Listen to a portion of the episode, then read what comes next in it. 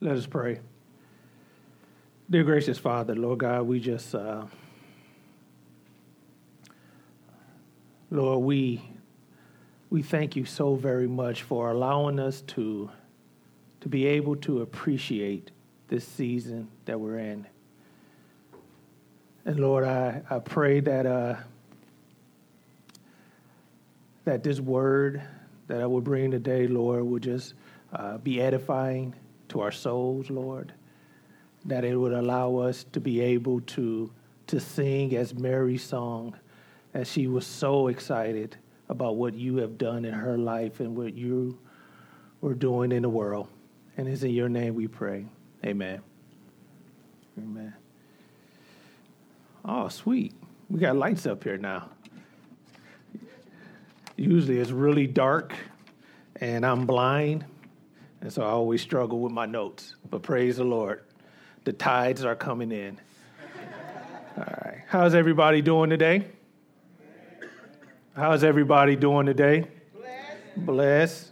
All right. Highly favored. See, I was waiting for that, but um, you don't know about that sometimes. Well, we'll see. Hey, my name is Alvin. I'm an elder here at McGav Community Church, and um, I'll be bringing a word. Um, just a few things. Um, here at McGav, it's okay to ask a question if you feel like it's something that will be edifying to the body. Uh, if it's something that's personal, um, feel free to just come to me or one of the elders after service. Amen. Amen. Um, one of the things that I was reminded to do um, this sermon um, was to keep it short. First, Leon gave me the um, the first suggestion. He was like, "Hey, you know, uh, we're doing the Christmas program, so um, you know, as you're doing sermon prep, you know, just know you only got to do at least 20 minutes or 30 minutes." Then I see Jenny, and she goes, "Hey, Alvin, how's the sermon prep going?" You know. Um, we got the children's story, we got the children's program going on, so uh, we want to keep it brief, right? And so I spent this morning just kind of treating my sermon like an after Christmas sale, just slashing it by 50%, 75%. So we're going to see how this go. So I just want to start like, how's your Christmas coming along? How's Christmas going for you so far? Are you ready? is blessed? I'm still blessed, though. Are you still blessed? Uh, is everything ready? Are you all set? Regardless. Coming regardless. And it's like a storm. The beautiful thing is Advent is this wonderful time where we can sit and meditate and just really think about what the Lord has done by coming. Um, and then be able to think and meditate on him returning but boy, it is so hard to do that this time of season. Or is it just me? And every year I go, you know what? I'm not going to let this season get to me. I'm going to focus. I'm going to have my time with the Lord. I'm going to meditate. I'm going to just, this is, He is the reason for the season. And I start good. This year, I started listening to Christmas music right after Thanksgiving. Right? I was on a good track, good track. But I'm telling you, once you get in the heart of December, it just gets really, it gets really grinding. You know, I'm a postman, and so uh, I'm delivering packages, and um, so you got the package, the busyness, and then I go, oh, now I got to go shopping, and I'm in the mall, and and and I'm just I'm frustrated because it's so packed. The lines are long. Um, people are taking all day to make purchase decisions. I'm hungry, and and what I should have done, and I just remember just getting like frustrated. And what I should have done, and I fell short of the glory of God, I should have just stepped back and just meditate on what this season is really about. But I chose to grab a Cinnabon. right? So, what I want to do on this Christmas Eve Eve, just really quick, I, I want you to have a soulful Christmas. Amen. Amen. And our text today is uh, Luke 1 46 through 40 through 55. And it begins with this Mary said, My soul magnifies the Lord, and my spirit rejoices in God, my Savior. Amen. Let me read that again. And Mary said, My soul magnifies the Lord, and my spirit rejoices in God, my Savior. Have anyone had this, this moment this season where you were so excited, um, so joyful to think about what God has done in your life that you just burst out into song?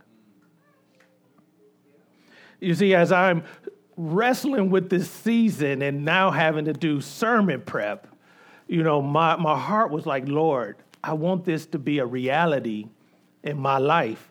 Like, I want this song to be, uh, uh, just to be what I praise and sing unto you and tell the world what you have done.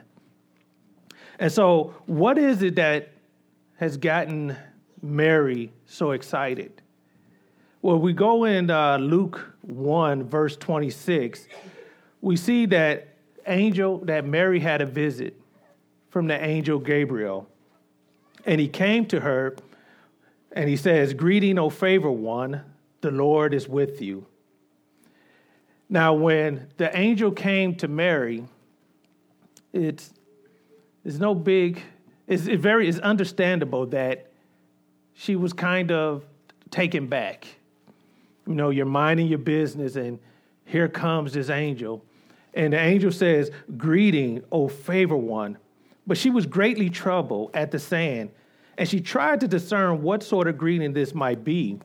And the angel said to her, Do not be afraid, Mary, for you have found favor with God. And behold, you will conceive in your womb and bear a son, and you shall call his name Jesus. He will be great, he will be called the Son of the Most High, and the Lord God will give him, will give to him the throne of his father David, and he will reign over the house of Jacob forever, and his kingdom there will be no end. And so Mary, hearing this, her response was, How can this be? For I am a, a virgin. And it wasn't a, a, a doubtful response. She believed what was going on, what the angel was saying, but she was kind of bewildered like, how is this is going to happen? And the angel said to her, The Holy Spirit will come upon you, and the power of the Most High will overshadow you. Therefore, the child to be born will be called Holy, the Son of God.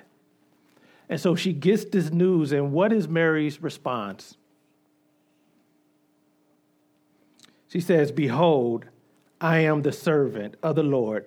Let it be to me according to your word. And so here you have this, this young girl, someone says between 13, 14 years old. She gets this uh, extraordinary calling on her life. And her, her first response is let it be. I am your servant. And you think about her condition and and her her plight in life. She was an oppressed woman. She was marginalized, right? We will call she would be what we would call a double minority, right? She was dealing with she had to deal with not only racism, classism, sexism. She had to deal with all this and now she's pregnant.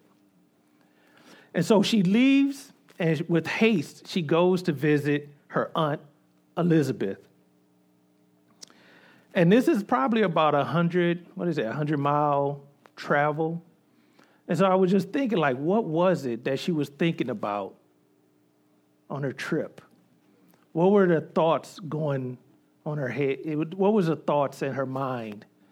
And and I, and I wonder if it was just that it was first shock like, really?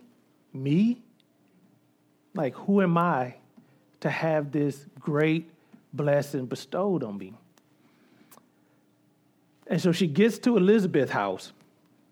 And as she walks in the door, Elizabeth heard the greeting of Mary, and the baby leaped in her womb. Her Aunt Elizabeth was also pregnant with John the Baptist, who would have been the front runner for Jesus. And Elizabeth with, was filled with the Holy Spirit, and she exclaimed with a loud cry, Blessed are you among women, blessed is the fruit of your womb. And why is this granted to me that the mother of my Lord should come to me? For behold, when the sound of your greeting came to my ears, the body, the baby in my womb leaped for joy, and blessed is she who believed that there will be a fulfillment of what was spoken to her from the Lord. And so now, you know, I'm thinking she dealing with the shock. She's processing these things. And she steps in the house, and Elizabeth immediately goes into worship, immediately calling her blessed, immediately reminder of the things that the angel has talked about.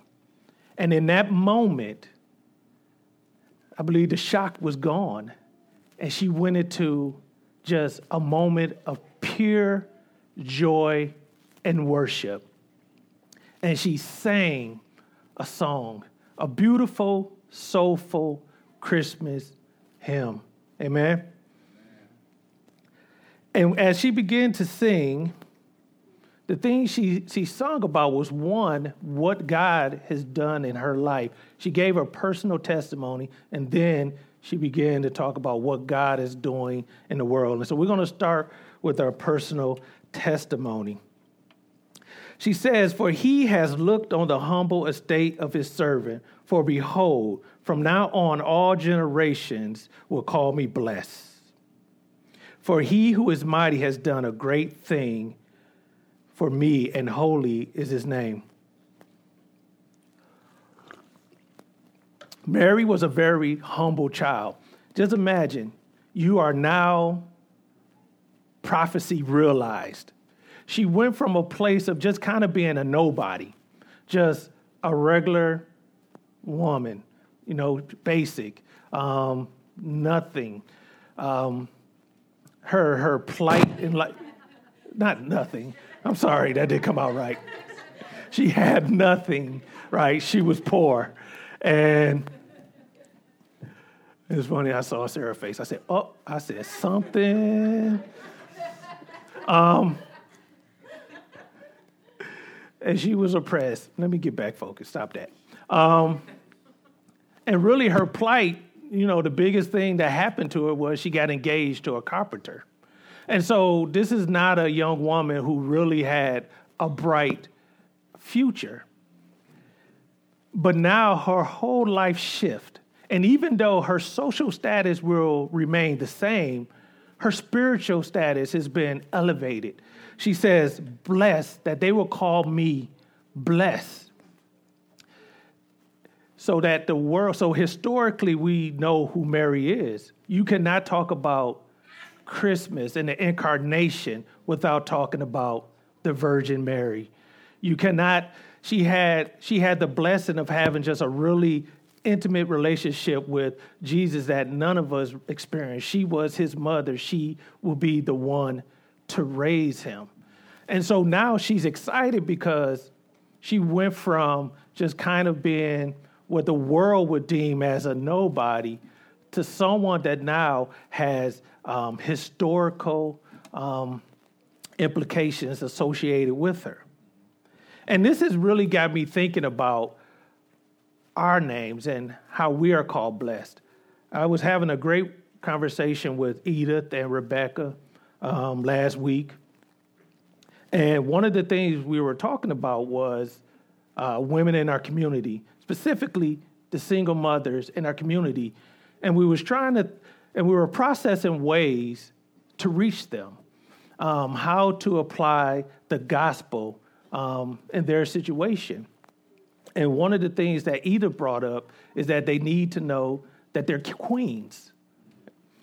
And I agree, right? One of the things is just like Mary, you have these, these names and these titles associated to you based on your plight. Or titles that really is meant to dehumanize you. And so, so often our, our single mothers are simply referred to as a baby mama or uh, the welfare queen, or just all these really um, terrible names to really dehumanize them. And so, one of the ways that as a people we combat this, because it's not just our women, but also our men, is that we started to look at ourselves and be reminded of our history and say, no, we're not what you call us. We are kings, we are queens, we have a very rich history. And so, this ideal of being called a king or being called a queen is something that it would really help us um, see one another with value and dignity. And then Rebecca t- chimed in and she was saying that, you know, something that is also important is them for them to understand that they're daughters. Right?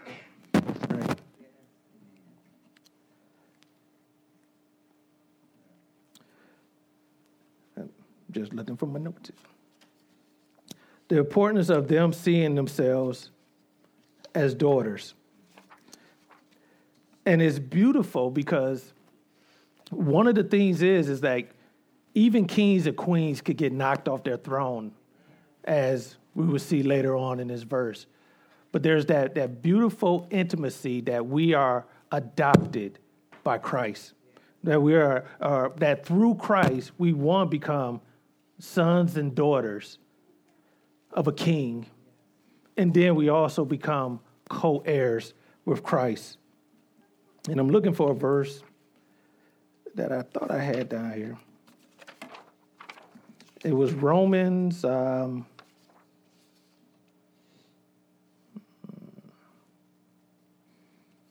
hmm, anyway, I'm missing a page. Don't know what happened to it. But but the beautiful things is that how those two things play, right? The ideal of being a daughter, but at the same time being royalty. And I think this is just a beautiful uh, way of sharing the gospel to those in our community to remind them, like, yes, you do have the opportunity to be a king and to be a queen, to be able to like raise their view of God. But the king and queen that you're talking about is very low in comparison to what God will have for you as in his royal courtyard. Amen. And so Mary now is considered blessed. She is considered um,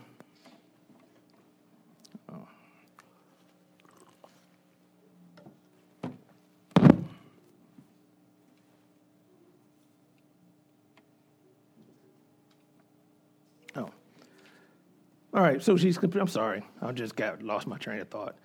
Um, so she's considered blessed amongst all women. The next part is verse 48. And in verse 48, is this on the? I'm sorry, my notes, I'm gonna have to go over. For he has looked on the humble estate of his servant, for behold, for now on, all generations will call me blessed. Can you go to the next one? For he who is mighty has done great things for me, and holy is his name, and his mercy is for those who fear him from generation to generation. Here she goes, and what I like about this is Mary is blessed, but her blessings is not something that she just saw as this thing that it was all about her unfortunately, what's going on in our community, what's going on in the church, is this ideal of, of chasing your personal blessings, um, chasing your purpose, right? What they say, the praises goes up and the blessings what? Come down, right? And so it's this kind of distorted way of seeing blessings and, and understanding what it is to be blessed. But here you have Mary, and she got this very beautiful huge calling, and she didn't make it about herself. Right? She saw herself in the grand plan that God has for redemption. And she goes from her own personal testimony, and she kind of bridged her testimony with the testimony that the world will have. And she says, and his mercy is for those who fear him from generations to generation.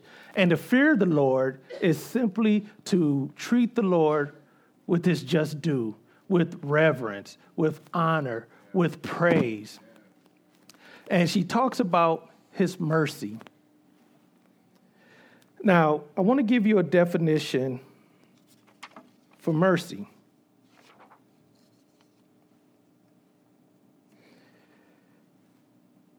And mercy is God's tenderness, his tender hearted, loving compassion for his people. It is his tenderness of the heart toward the needy. Again, God's mercy is his tender hearted, loving compassion for his people. It is his tenderness heart uh, toward the needy. Now, we often talk about God is good, amen?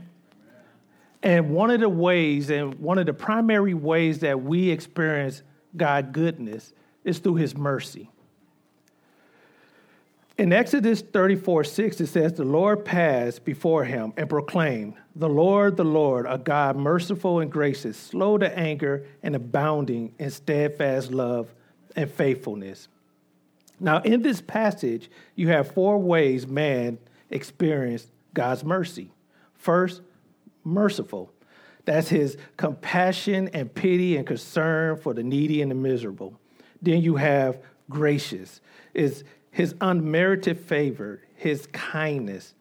And then you have the fact that he's slow to anger, God withholding judgment and continuing to offer salvation over a long period of time. A long period of time from generations to from generation to generation. Have you ever just stopped? And I know oftentimes when we read scripture, we come across the word generation. Have you ever just stopped to kind of think about our generation? Like, what would the history books write about this generation? And I know for some of us, it probably won't be the best look for the church. But that's kind of how it's been with God's people throughout time. There's this time of great revival, even when we were going through Nehemiah, and they had this fantastic revival. And we just like, bet it's going down. This is it. They're celebrating. They're going to be the light to the world that God has called them to be. And by the end of the chapter, they went back to their own ways, to their old ways. But the beautiful thing about steadfast love and about God's mercy, like, like first, there's mercy that is given to everyone, right? In his common grace. But then there's this special mercy and love that he gives to his chosen people. And this is his what some would call his loyal love or his his steadfast love. And that is that love where God was serious when he made covenant with Israel and said, I will be your God and you will be my people. And that even though the people were at times will fall in adultery and rebellion and all these other things, all throughout history, God is still saying, You're my son, you're my daughters. Now, that came with some discipline, right? Because that's what a loving father would do. But he always held true to his promises.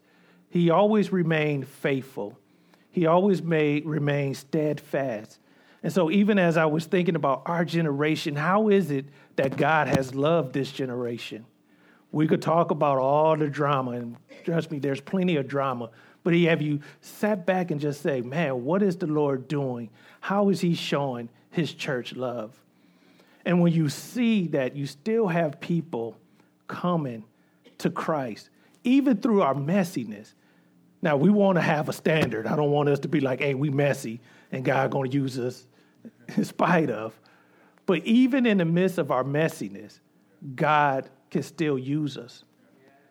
And He's still loving His church. And when you think about history, and they say this time is the most persecuted time of the church ever, but you still see these churches flourishing in these countries. And it just reminds me of this scripture where it says, His mercy is for those who fear Him from generation to generation. Next verse. He has shown strength with his arm. He has scattered the proud in their thoughts of their hearts. He has brought down the mighty from their thrones and exalted those of humble estate. Now, when you see he has shown strength with his arm, and he has scattered the proud in their thoughts and hearts. First of all, the strength with his arm. This is um, a symbol of God's power. And when other scriptures, so first, let me, I'm still trying to find my way, because um, I do got some good scriptures here. All right.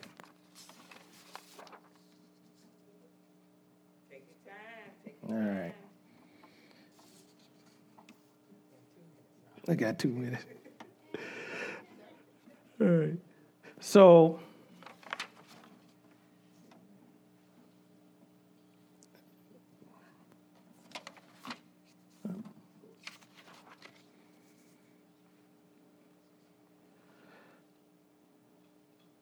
all right, so so when we see the strength of his arm, we remember in Exodus where God talked about delivering Israel with a mighty outstretched arm. Amen. And so what it talks about is when you see God's arm being outstretched, it's a good thing, right, for the believers.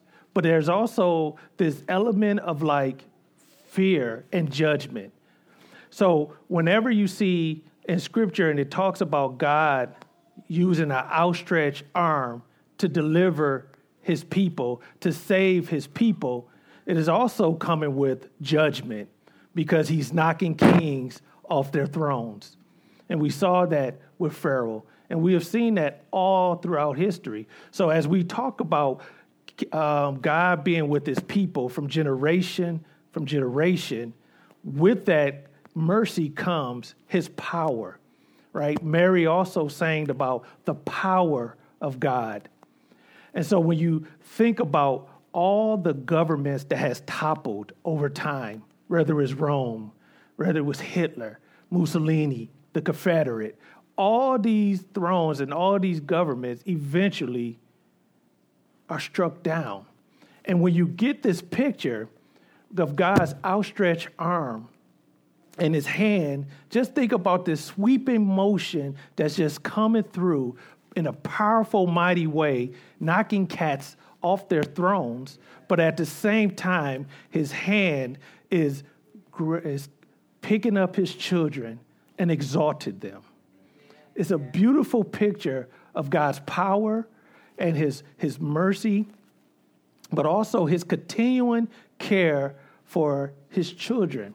And that he not only will save us um, from our calamities, but he also saves us from the bondage of sin. He saves us from eternal damnation. And so in this next passage, we see these two people groups going on. We see the humble and we see the proud.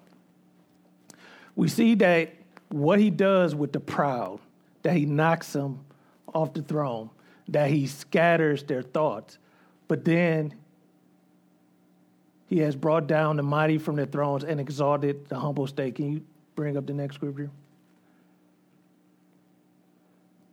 He has filled the hungry with good things, and the rich he has sent away empty. One of the things about wicked rulers is that while they're on the throne, oftentimes they're not benevolent, wicked rulers, right? that they are oppressive, that they are um, putting themselves on a throne and trying to make themselves equal with God. But God is saying that with the coming of his son, he's going to reverse all that. And that one day he will ultimately knock all these rulers down, and it will be the humble and the hungry that will be exalted. Now, when you think about the hungry, and we, um, the hungry, those who are thirsting, who are looking for something outside of themselves. When we look at this time of year and we see all the, the peace and the love and the joy on Christmas ornaments, coffee cups, um, reefs, everywhere. It's a beautiful time of year. There's lights and there's there's those religious Christmas songs, but then there's also those humanistic Christmas songs. And I can't help, there's some of them I do like, you know. Temptation is Christmas is still. Anyway, but what you see, even in the midst of Christmas, and I think this is like an extraordinary time of year because you see it so clearly. You see the humble and you see the, the haughty. You see the proudful. You see those who are spiritually rich. Now, we know that the gospel has social implications for the poor, but there's also these spiritual implications. And when we think about man and we think about his arrogance and his pride, the, one of the things that is just extraordinary is, is that he believed that it's his love that can actually bring peace to this earth. That man actually think his fickle, moody, situational, finite love can bring about peace and hope and love that can establish shalom throughout the world. That's, that's, it's kind of arrogant, right? But it is those who realize that there's nothing in themselves that they can do um, to please the Lord. Is when those who realize that I need something outside of myself, that my soul hurts. You know, Mary, she was so joyful. She was praising the Lord. Her social conditions didn't change, but her but she grew in her faith in that moment. She was magnifying the Lord that she was exalting the Lord. She was making him large in her life. She seen him in a way that she had never seen him in her life. This was a sister. She was hungry. How do I know she was hungry? The one thing that you will see about Mary as you look through the infancy narratives is that she was always contemplating and pondering the things of God. That in Luke, what was it? Luke 2:19. When the angels were singing, I believe we had, I don't know, this is my beard. When the angels were singing and giving glory to God and and, and, and with the shepherds in the field, and it was just this beautiful moment she had stepped back and she was just taking it all in. And she and it said the scripture says that she was treasuring and pondering the things that she heard. And you see this several times, even when Simeon gave her the prophecy that you're just you're going to be cut to the core, right? To tell her like you're going to watch your son die. She pondered those things. And when you think, and when the scripture talks about pondering and treasuring, she kept those things really close to her heart. You see, that's what a hungry person do. That's what the spiritually poor does. To be spiritually poor, and when scripture says, blessed are the poor in spirit, is those people who just realize, like, I have nothing to give. I'm lost without you. That I'm a mess. I'm messing up things down here. My love cannot save me. My love cannot save my community. My love cannot usher shalom. I need you. And when you, like Mary, begin to meditate on the Word of God and begin to meditate and ponder, and Advent is a lifestyle for you, that's too when you would experience the, the true joy and love that Mary is experiencing in this passage of Scripture. This is when that hope will become a reality to you. This is what begins to stir up that, that desire to not only preach and sing and praise the Lord, but it's also that missional element where you want to go out and tell the world who is hurting, who are who is lost, that there is hope, that there is a merciful God, and that if you would just repent and not seek peace and the love and the hope that the world offers, but that you will find it in Jesus Christ, who is the ultimate manifestation of God's love for us. The fact that God would not spare anything to save us shows us the depths of God's love towards man.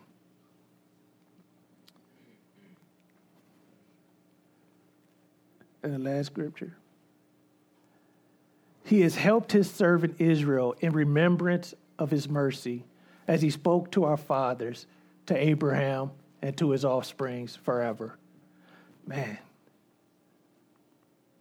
It started in Genesis 3:15. In that beautiful uh, passage where in one sense it was ugly. Man rebelled against God. He's given them everything. But yet they chose to question his love and question his goodness.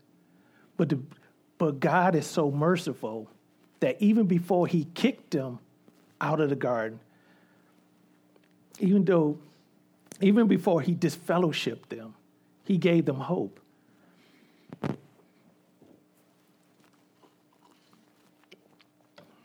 And now that hope is realized in Mary's womb. And so, family, again, my desire is that we will all have a soulful Christmas.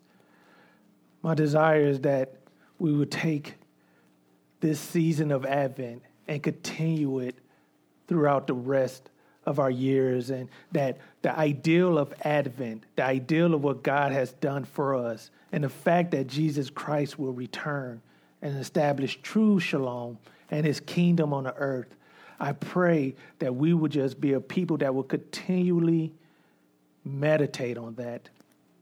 I was reading in um, Donald Whitney's book, Spiritual Disciplines, and he talked about meditation, um, the spiritual discipline of meditation. And what he did was he talked about, uh, he gave the example of you got a, a cup of tea, right? You got a tea bag, and you take that tea bag and you dip it once in the water what would happen? You're not going to get a lot of tea in there, right? Just a quick dip.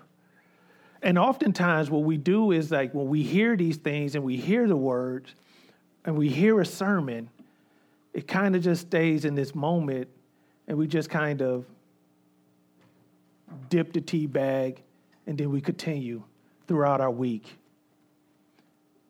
But what he was talking about is that when you dip the bag and you leave the bag in there, it begins to saturate and permeate and, and, and, and bring flavor to the water, that it really begins to, to seep in.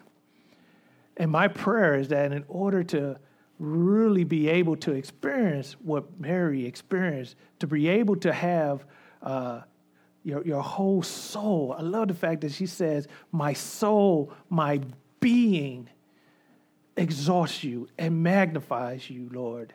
Because when we are struggling, isn't it our whole being that hurts? When we are dealing with depression, it's our whole being that hurts. And oftentimes we could find these escapes, but the escapes only give us a temporary relief, but we're still struggling. But when we are able to get that word deep into our hearts, when it goes from our mind to our heart, from our intellect to our soul, this is when we begin to really experience God's joy and to really be able to grow in our understanding and our appreciation of God's love. Amen? And so the application is really simple meditate on these truths in Revelation 21, it says, Then I saw a new heaven and a new earth, for the first heaven and the first earth had passed away, and the sea was no more. And I saw the holy city, New Jerusalem, coming down out of heaven from God, prepared as a bride, adorned for her husband. And I heard a loud voice from the throne saying, Behold, the dwelling place of God is with man. He will dwell with them, and they will be his people. And God himself will be with them as their God. He will wipe away every tear from their eye, and death shall be no more. Neither shall there be mourning, nor crying, nor pain any more, for the former things have passed away. Think about that. That there's a time where there will be a funeral for our tears. There's a time where there will be no more crying, no more hashtags, no more uh, situations like Centennial Brown, right? No more poverty, no more illness, no more saying goodbye, no more dealing with the capitalism of Christmas, but that we will truly be spending eternity with our Savior, experiencing rest. Mary meditated on the Old Testament promises. And we see that because as we read this passage of scripture, this wasn't brand new inspired words.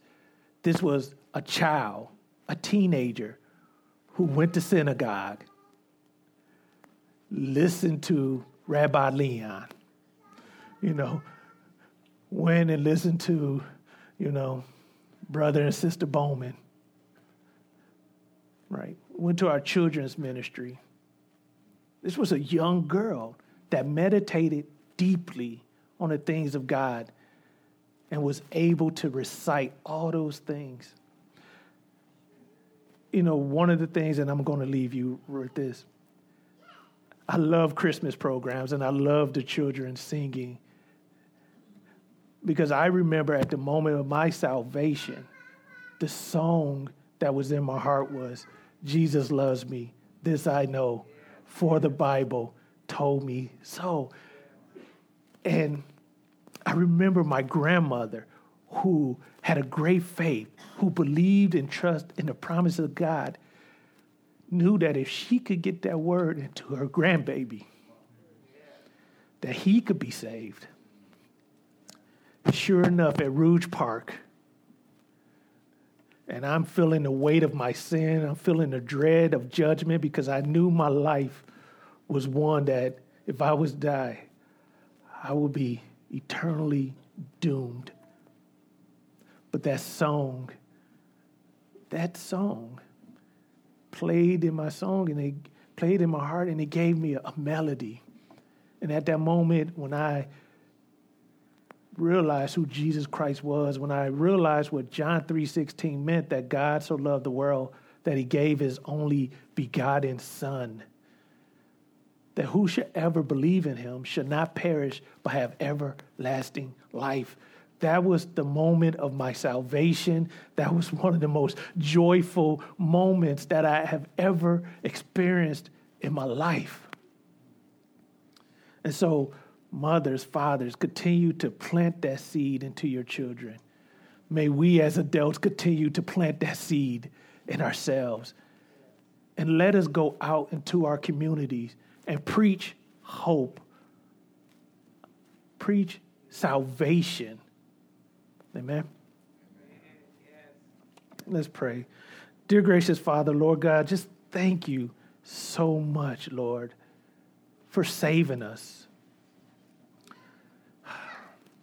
Lord, that you have brought us all to a place of recognizing our lowly estate some of us in poverty, some of us middle class, resource. But at the same time, Lord, you brought us to the same place of, of realizing that we need you, that you are the only one that can heal our souls, and that Jesus Christ is the only one that can reconcile to you, reconcile us to you.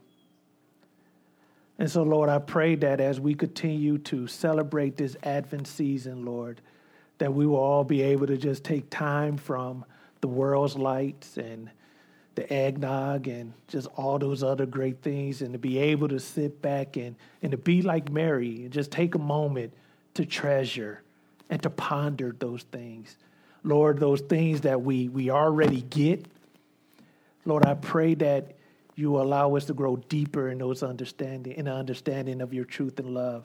And those things that still seem to be a mystery that we still don't kind of get or that we're struggling to believe, Lord, I pray that you will help us through our unbelief. Lord, we believe, but help us through our unbelief. And Lord, I pray for our children that all of them that stood on this stage, Lord, that the scriptures, that the songs, that every, all these things that in their preparation, Lord, Lord, I pray that that will be the meditation of their hearts. Lord, I pray that one day they will have that moment when they will realize their need for you. And then they will shout like Mary, My soul magnifies you. And it's in your name we pray. Amen.